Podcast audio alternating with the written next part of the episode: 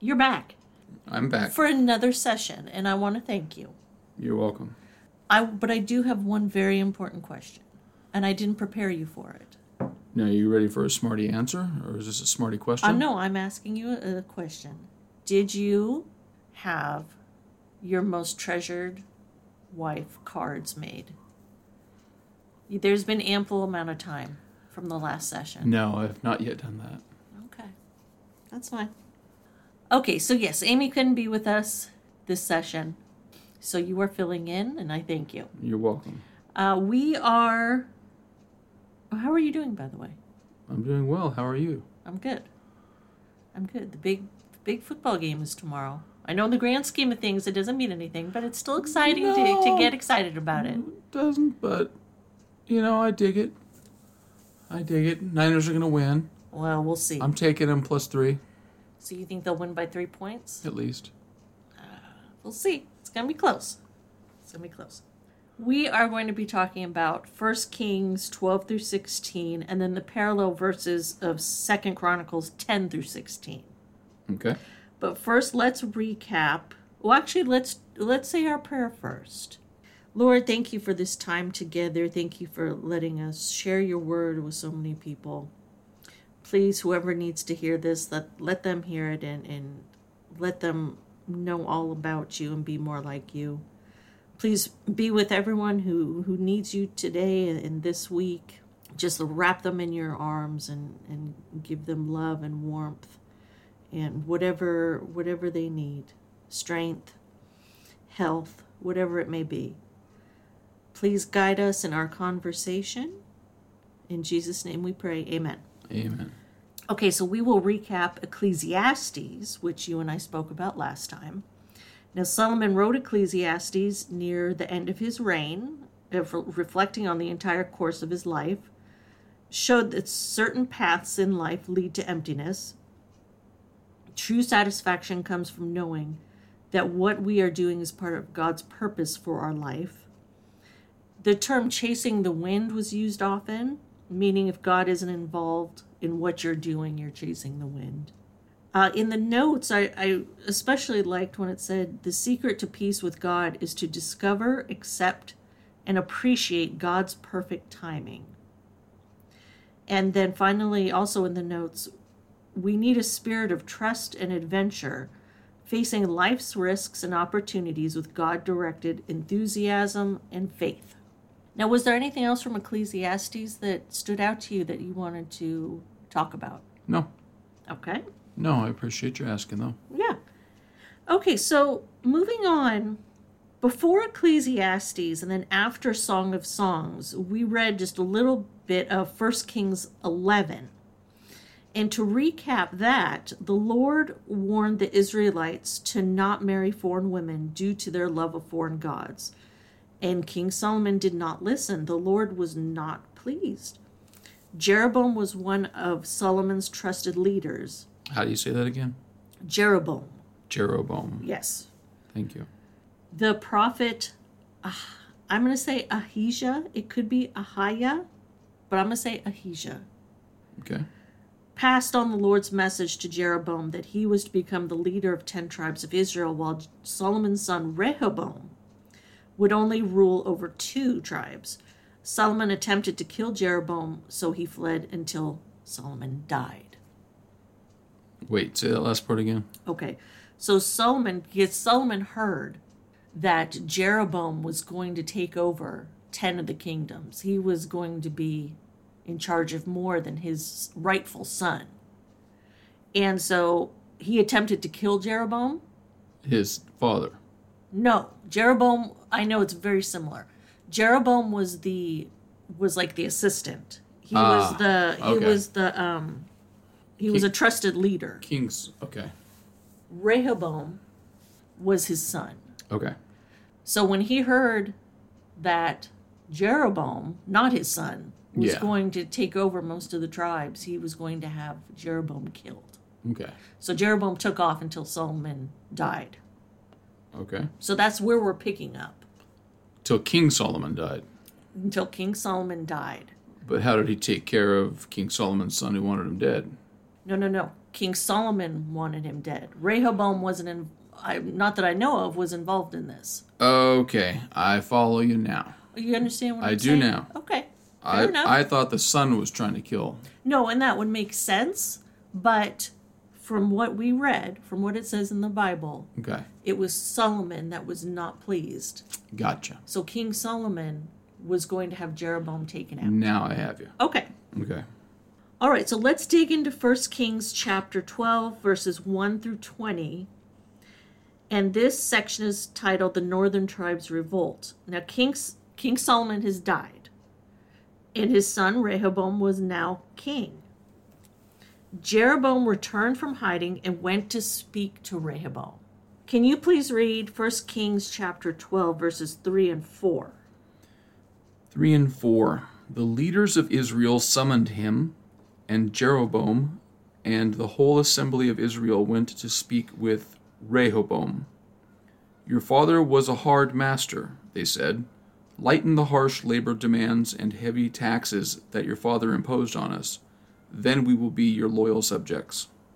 Okay, so Jeroboam has, has approached Rehoboam, and he's he's telling that to him. So Rehoboam wanted three days to think it over. He spoke to his older counselors, who advised him to give a fav- favorable answer, and to his younger advisors, who were also his friends, and they recommended making the people work even harder. So Rehoboam sided with his younger advisors.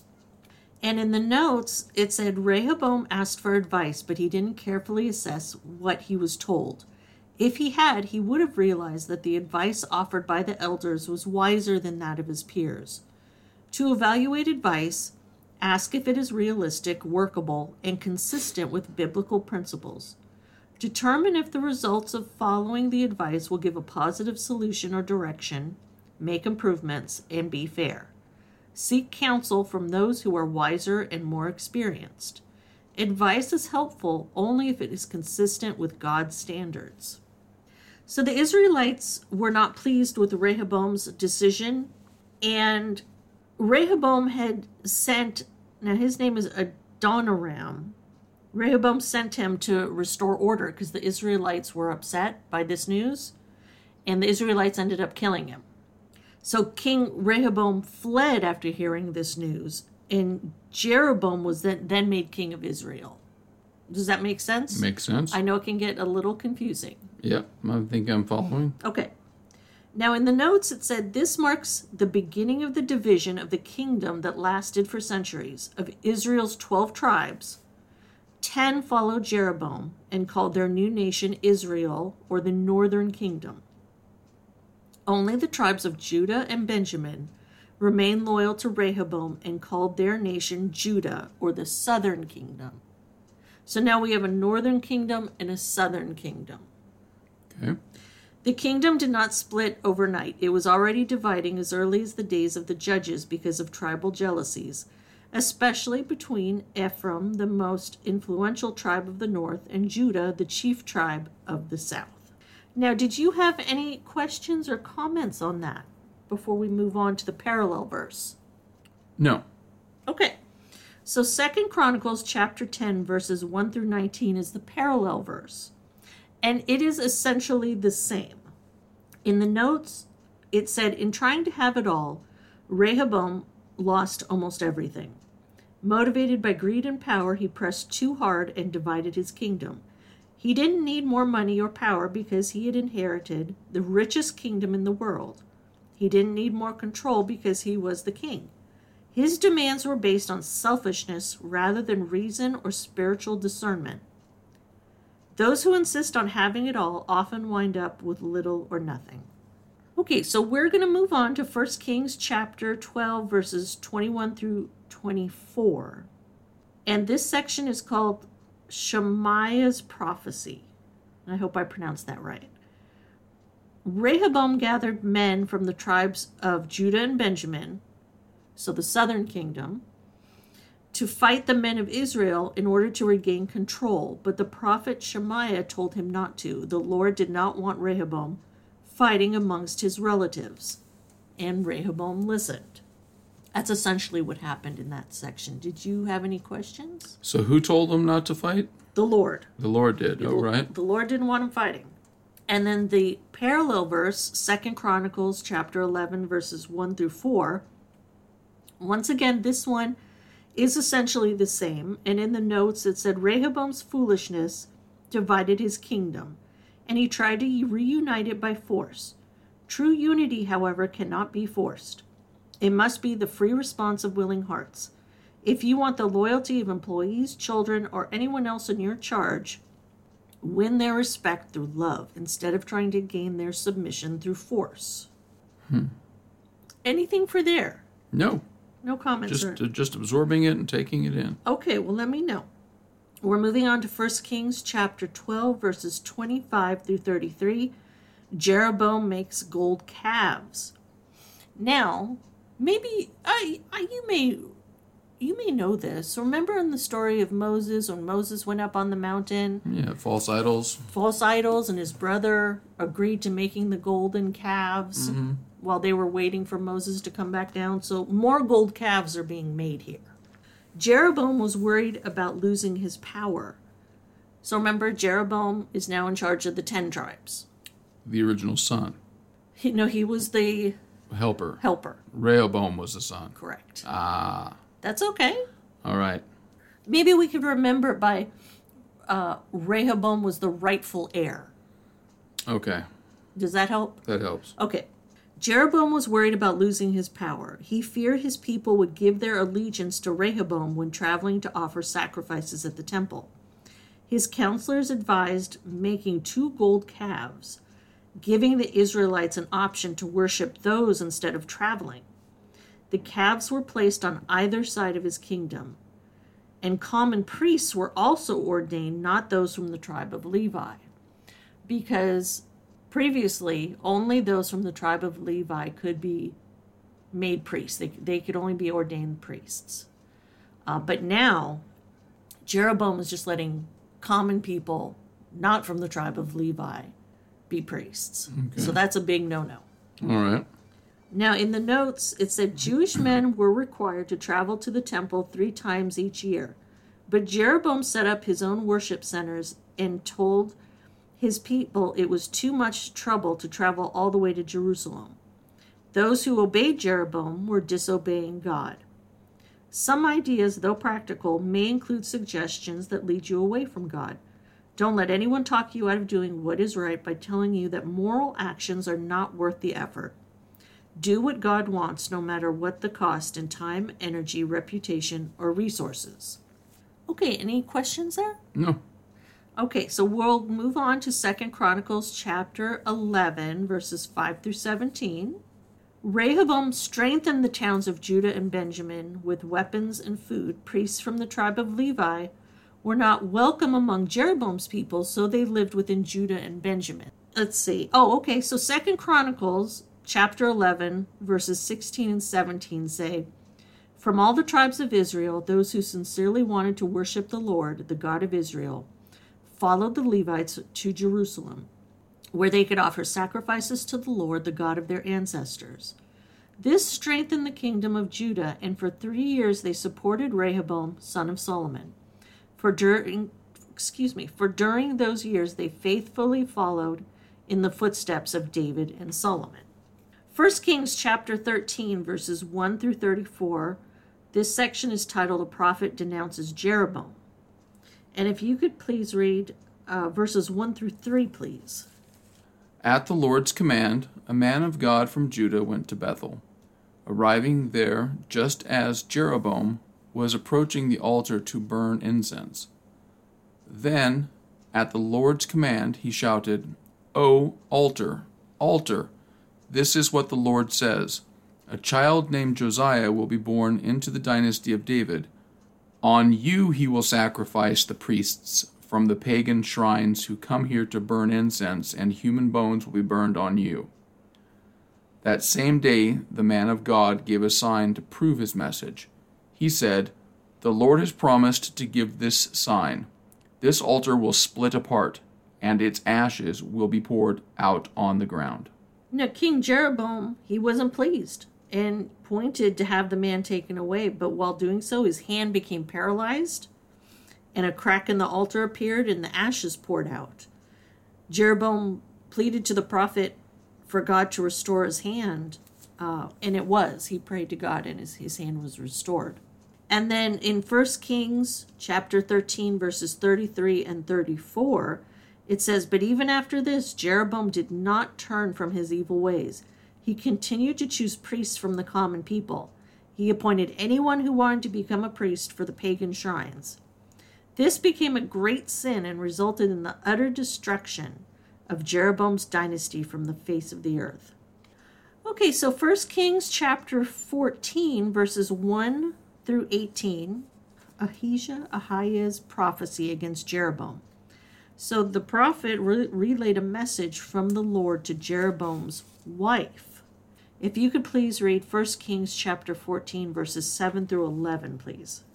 Give your husband Jeroboam this message from the Lord, the God of Israel. I promoted you from the ranks of the common people and made you ruler over my people Israel. I ripped the kingdom away from the family of David and gave it to you. But you have not been like my servant David, who obeyed my commands and followed me with all his heart and did whatever I wanted. You have done more evil than all who lived before you. You have made other gods for yourself, and you have made me furious with your gold calves. And since you have turned your back on me, I will bring disaster on your dynasty and will destroy every one of your male descendants, slaves and free alike, anywhere in Israel. I will burn up your royal dynasty as one burns up trash until it is all gone. The members of Jeroboam's family who die in the city will be eaten by dogs, and those who die in the field will be eaten by vultures. I, the Lord, have spoken. So I have a question. Sure.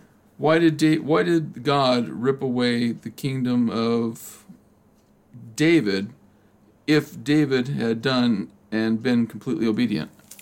Well, he didn't completely rip it away. That's why he had Rehoboam uh, be in charge of the two tribes. So David's line wasn't completely taken out of the equation because he had been so obedient. He wasn't going to, um, you know, take him out.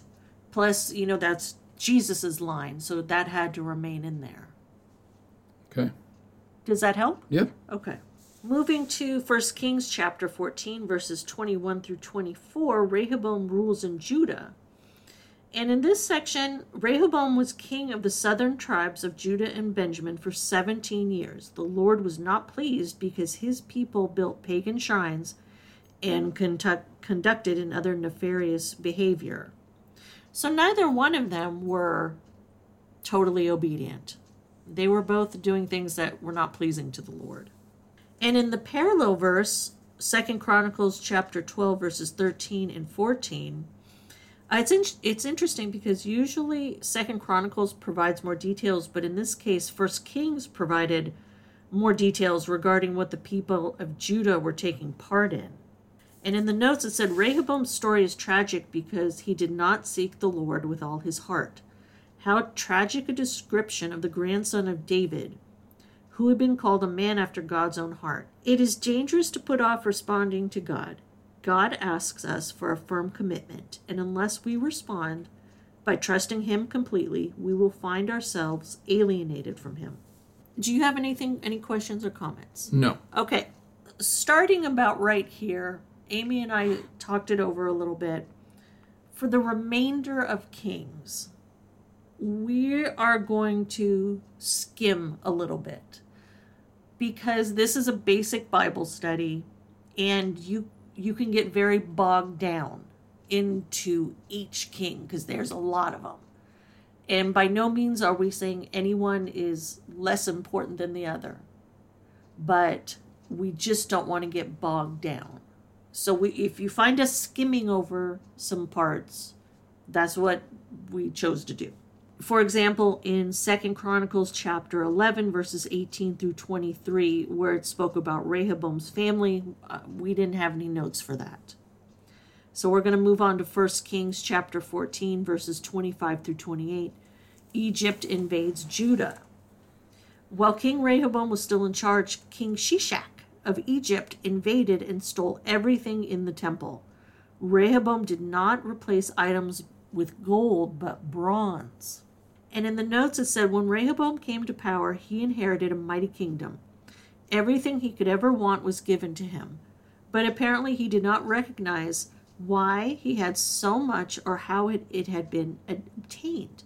To teach Rehoboam a lesson, God allowed Shishak of Egypt to invade Judah and Israel. Egypt was no longer the world power it had once been, and Shishak, possibly resenting Solomon's enormous success, was determined to change that. Shishak's army was not strong enough to destroy Judah and Israel, but he weakened them so much that they were never the same again.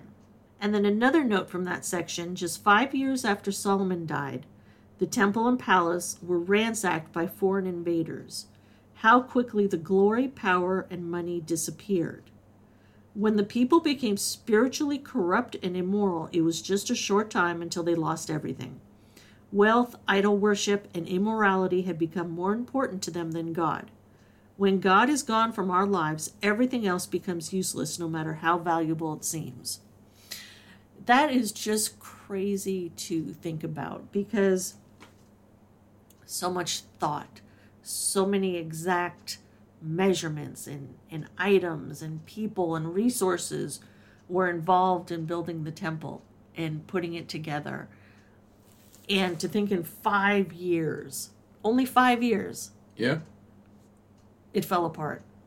Okay, so the parallel verse is Second Chronicles chapter 12 verses 1 through 12. And here we get much more detail. Uh, verse 1, it says, But when Rehoboam was firmly established and strong, he abandoned the law of the Lord, and all Israel followed him in this sin. So we just get more bits and pieces of information in Second Chronicles. And then would you mind reading verse 12, please? Because Rehoboam humbled himself, the Lord's anger was turned away, and he did not destroy him completely. There were still some good things in the land of Judah. And in the notes it said God lessened his judgment when Israel's leaders confessed their sins, humbled themselves, and recognized God's justice in punishing them. It's never too late to repent, even in the midst of punishment. Regardless of what we have done, God is willing to receive us back into fellowship. Are you struggling and alone because sin has broken your fellowship with God? Confession and humility will open the door to receiving God's mercy. Okay, First Kings chapter 14, verses 29 through 31. It was a summary of Rehoboam's reign. And essentially, Rehoboam has died, and his son Ab- Abijah or Abijah was now king. And then the parallel verse, Second Chronicles chapter 12, verses 15 and 16, is essentially the same. Uh, you have a question. Sure. And it's I'm looking at two Chron- Second Chronicles chapter 13, Mm-hmm. verses 1 through 22. Okay. My eyes just caught it. I wasn't looking for it. But I've noticed this is now the, interestingly enough, the third time that the number three has come up. And I didn't know if that had any biblical, ref, any biblical, uh, what's the word I'm looking for? Relevance. Like here it says, Ab, I'm going to mispronounce it, Abijah began to rule over Judah in the 18th year of Jeroboam's reign in Israel. He reigned in Jerusalem three years. And then there was another reference to three years, and then there was a reference to when uh, when the people came to them, came to the king and said, you know, will you lessen our workload? Will you reduce our taxes?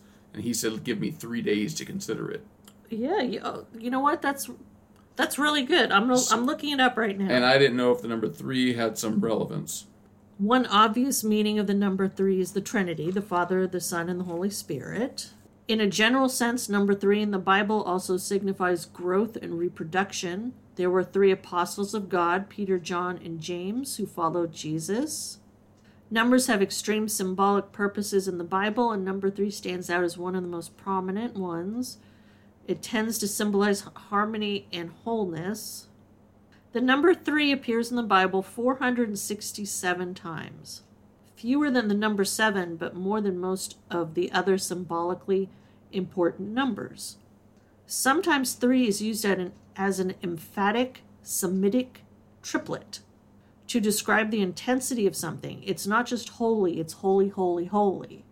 But there's a lot of good stuff on this. God says something three times. We see God repeating a phrase three times in several places in Scripture. When Jesus was being judged, he said, You deny me three times. You're on it. That's very good. Three patriarchs. In Scripture, we have three patriarchs Abraham, Isaac, and Jacob. These were the fathers of the Israelite nation, God's people. In Revelation 14, 6 through 16, we encounter three angels. The first tells all the earth to worship God, the second declares the fall of Babylon, and the third declares that anyone who receives the mark of the beast will receive God's wrath. Yeah, that's really good. I bet you you could just do a whole study on you could go your whole life and study numbers in the Bible and what they signify. Thank you so much for for bringing that up. Mm, no problem. That's great.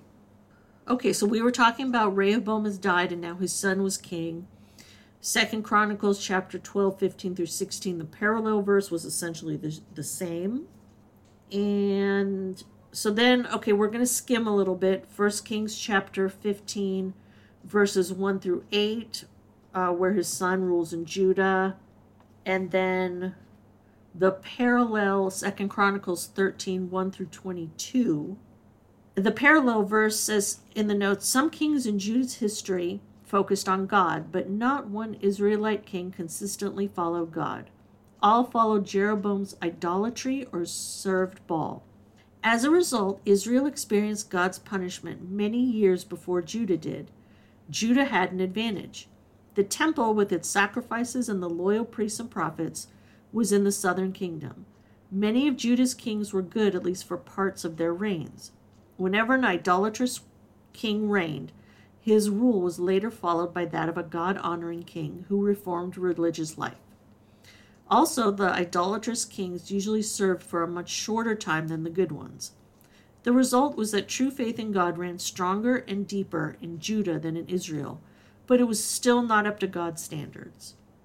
In 1 Kings chapter 15, verses 9 through 15, Asa rules in Judah.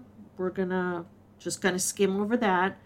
And then the parallel verse, Second Chronicles chapter 14, 1 through 8. In the notes, it said, Judah had peace with all her neighbors. Times of peace are not just for resting, they allow us to prepare for times of trouble. King Asa recognized the period of peace as the right time to build his defenses. The moment of attack would be too late. It is also difficult to withstand spiritual attack unless defenses are prepared beforehand. Decisions about how to face temptation must be made with cool heads long before we feel the heat of temptation. Build your defenses now before temptation strikes. Moving to 1 Kings chapter 14, verses 19 and 20. This is the end of Jeroboam's reign in Israel. He ruled for 22 years, and his son became the next king. 1 Kings chapter 15, verses 25 and 26. We're going to skim over 1 Kings chapter 15, 27 through 34. There was constant war between Judah and Israel. We are so now we're diving into descendants of Rehoboam and Jeroboam as rulers of their respective lands. In the notes it said all the descendants of Jeroboam were killed because Jeroboam had led Israel into sin. Sin is always judged harshly, but the worst sinners are those who lead others into doing wrong. Jesus said it would be better if such people had millstones tied around their necks and were thrown into the sea. And that's from Mark 9:42. If you've taken the responsibility for leading others, remember the consequences of leading them astray. Teaching the truth is a responsibility that goes with the privilege of leadership. Second Chronicles chapter 14 verses 9 through 15. This section is titled Judah battles the Ethiopians. And in the notes it says if you are facing battles you feel you can't possibly win, don't give up. In the face of a vast horde of enemy soldiers, King Asa prayed for God's help, recognizing his powerlessness against such a mighty army. The secret of victory is first to admit the futility of unaided human effort and then to trust God to save.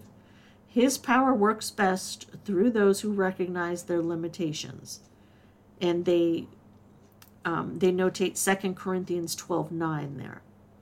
It is those who think they can do it all on their own who are in the greatest danger. Moving to Second Chronicles chapter 15, 1 through 9, and then First Kings chapters 15, 16 through 22, we're going to skim over.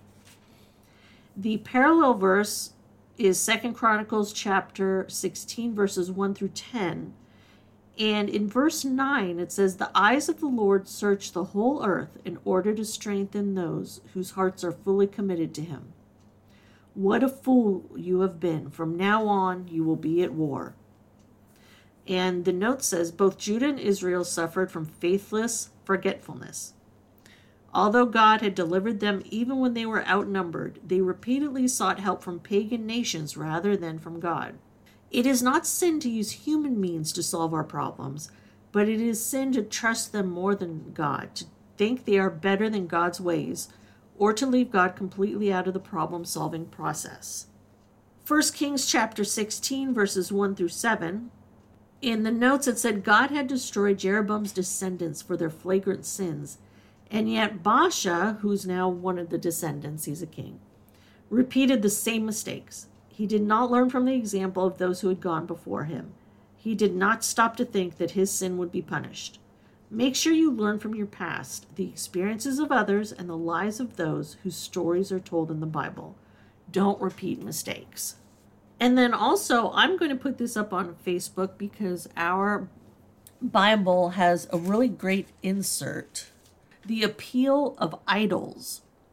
The appeals of idols and modern what does that say modern parallels Modern parallel. okay and so you have power pleasure passion and Praise and popularity. yeah it's really good so i'll put that on the facebook page and then finally uh, we have first kings chapter 16 8 through 14 and first kings chapter 16 15 through 20 it's just more descendants ruling and we're going to skim over those. And that's all that's all I have. That's it? That's it. Seems a little short. You know, it's like Rehoboam and Jeroboam were very important.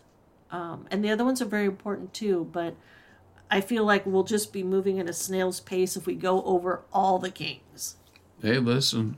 This is probably the most confused I've been of all the times I've uh, I've sat in with you. The, whole Jeroboam and Rehoboam. Rehoboam. and see that's what i'm talking about is what if we continued with that and then start started saying okay well then this descendant is from this line and this descendant is from this line and he ruled this many years and he ruled this many years i feel as though it would have gotten too confusing Yeah. just knowing okay jeroboam kind of came from the outside rehoboam came from solomon's line and then what their relationship was what they did for their kingdoms and then kind of move on until we get another major king in there Okay. I'm feeling good about it. okay does it make a little bit more sense Oh, it definitely makes more sense. okay all right so let's oh did you have any anything else No. nothing else you wanted to talk about No. I'm good. i really was hoping you'd be on those those business cards but whatever The uh the uh, holographic Yeah, I know a guy who can do a holographic card for you. my treasure. My treasure, yes. Uh, he can do a, a holographic foil card. Oh, so we're getting into fancy football type stuff. Well, I'm just saying. Do you want them made by say uh who's one of them? Uh Topps or Oh no, I, I'm not going that ex- extravagant. do I just want them PSA graded? well, listen. You're going to hand out PSA graded business cards with my treasure on them. If you're that mu- if you're my treasure, yes. Well, okay. What I found interesting, and, I, and I, numbers just popped out, pop out at me in in the in, not well, I shouldn't say. I'm not trying to say scripture, and when I read, but going back into, uh, page 705 here. Well, everyone has a different page. So which section are Uh, you it in? is Second Chronicles, chapter 13, uh, verse 20 Okay. through 22. So Jeroboam of Israel never regained his power during Abijah's lifetime. And finally, the Lord struck him down and he died. Meanwhile, Abijah, forgive me if I'm mispronouncing that, I don't know what I, don't know if it's Abijah or Abijah. I don't know. uh, might be Abijah, that sounds more like it. Uh, meanwhile, Abijah of Judah grew more and more powerful. Speaking of you being my treasure, yeah. he married 14 wives. Yeah. had 22 sons and 16 daughters. He had 38 children. Why in the world would you have 38 children? Well, okay, so back then, And why in the world would anyone want 14 wives? back then it was not frowned upon. Like that's kind of what you did back then. Yeah. There were wives, there were concubines, there were lots of kids. Interesting. It's that just that's how it was. And God was cool with that. Yeah, God, God didn't frown on it. But that's a great question. But uh, you know, the kings, my goodness, they had many, many, many wives. And, and I'm not going to get sassy. We could sit here and be sassy about it, but it's like, goodness. I mean, that's just that's a lot of drama, and that's a lot of work for the women. I know that's kind of what they did then, but that's so much work. Yeah, but I'm guessing that there were, uh, what's a fancier name uh, for helpers? Well, I mean, they were slaves. I mean, they had slaves. Yeah, slaves they had then. slaves. Yeah. So if you were the king and you had 14 wives and 38 kids, I imagine that the slaves did a fair amount of the the dirty work. That is Yeah. to say, the raising of the kids or the cleaning of the all the stuff The day to day. the day to day stuff that women do today is just part of modern society. Mm-hmm.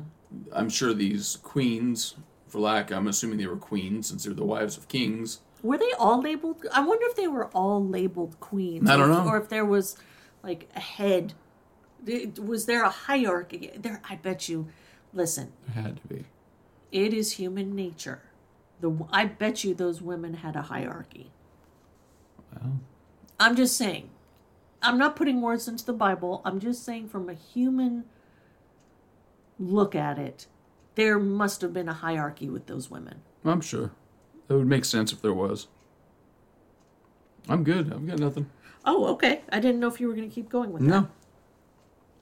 Okay, so let's give out some information. The email is basicbiblestudy19 at gmail.com, facebook.com slash mybasicbiblestudy, and also on the Facebook page, you will find um, what we will be reading next time. So when I read it off, you don't have to like furiously write it all down. It'll be up there on the Facebook page. All right. And then the website is mybasicbiblestudy.com. On there, you can find, uh, as well as Facebook, but on web on the website, you can find a lot of the major links uh, for the podcast. Okay.